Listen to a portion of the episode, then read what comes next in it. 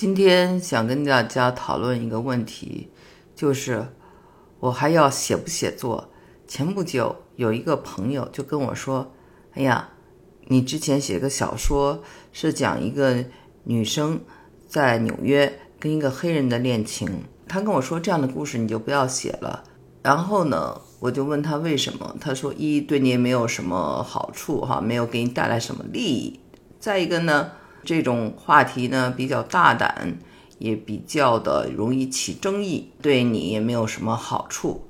不要涉及这种情爱的东西，就不建议你作为一个作家再写了。呃，我当时听到这句话呢，挺诧异的，因为这个人呢，他是一个当然修行者了，所以呢，自然是比较保守的。但是确实是我当年写了这么一部小说以后呢，引起了一些争议。那时候是九九年哈，当时我为什么要写这个东西？是因为我到了美国以后，我发现中国人特别的喜欢拍着白人，然后对其他族裔呢又瞧不起，就好像哈上嫌弃下面，这种感觉让我很不舒服啊。就是白人有什么了不起的？那其他人有什么差的？我是想用一个爱情呢来说一种偏见。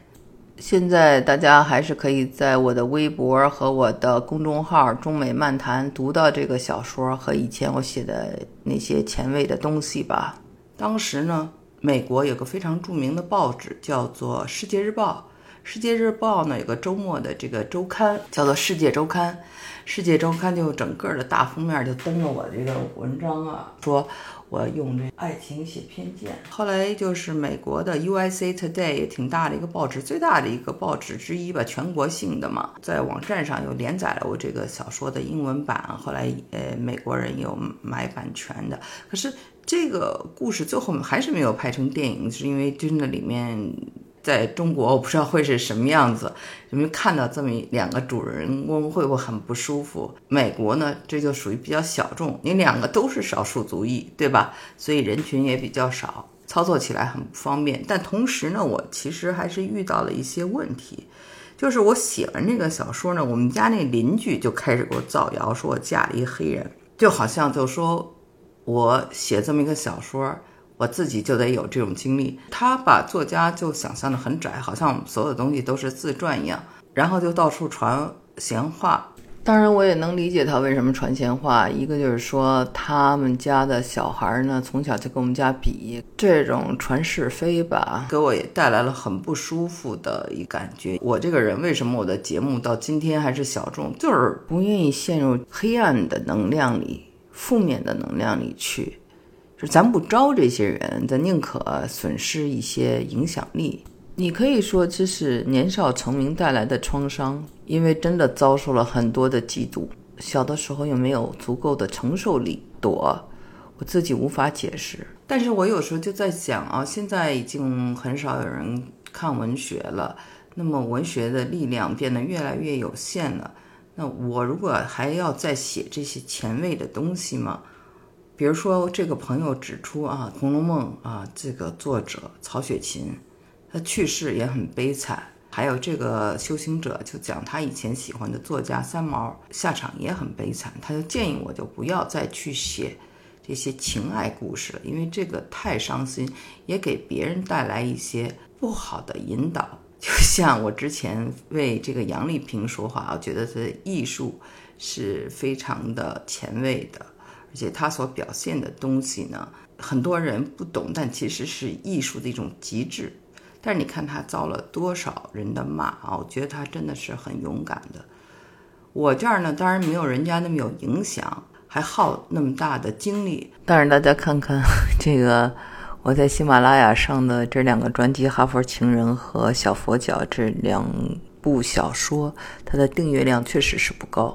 我有时候自己也觉得。有不值得了吧？我今天也就在仔细的思考，有时候想表现的一些东西，比如说比较夸张、比较激进，表现人类的激情与爱欲。那么作为一个女性，应该不应该这样写下去？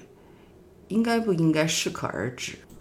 前几天我跟我妈妈就探讨这个问题。我八十岁的老母来咱们的节目里出现了三次，大家都听过她的节目。她这个人其实是非常的高瞻远瞩，也有很多的预见能力，但是呢，在情感上非常保守。她也不让我写，她认为这些不伦的东西，或者是这些性爱的东西不要触碰。我的姐姐。曾经出版过一本书，叫做《男人的贞洁》，他为这本长篇小说付出了很大的代价，甚至得了青光眼。但是呢，我妈妈认为那里面有一些不好的情节，不太正能量，有提到一些不伦之恋吧。她呢就建议我的姐姐把所有的书都买回来，放在一个屋里，就没有。在外面啊，让别人大量的阅读，他觉得这样呢是比较好的。那我姐姐后来也就不再写了。其实呢，看过这本书的人都说很可惜，完全是一个特别棒的电视剧。那从今天的角度来看，它也不是说那样的不伦了，因为它讲的都是一些。比如说这种婚外情啊，或者是一些年龄大的跟年龄小的之间这些事情，在我们的真实生活中确实是在发生的。发生不发生，你不要去写，这是你的 karma，你的因果。我的妈妈就是这样一个比较保守的观点。我们作为她的孩子，她对我们的这种影响力是一言九鼎的。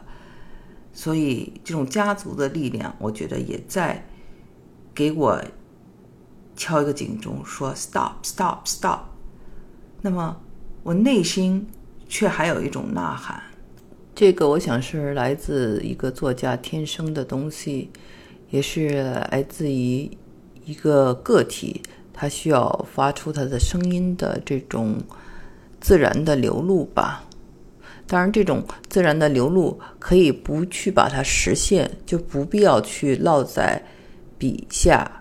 烙在纸上，在这两种情感的交织中，我不知道该怎么办。我所有的节目里头，可能都没有像这次的这个节目这么的充满困惑，因为我平时都是给大家提供建议，给大家提供信息的。那这一次，我觉得我真的是遇到了希望大家给我指明方向的时候了。你们怎么看这个问题呢？请你们真诚的与我分享，谢谢。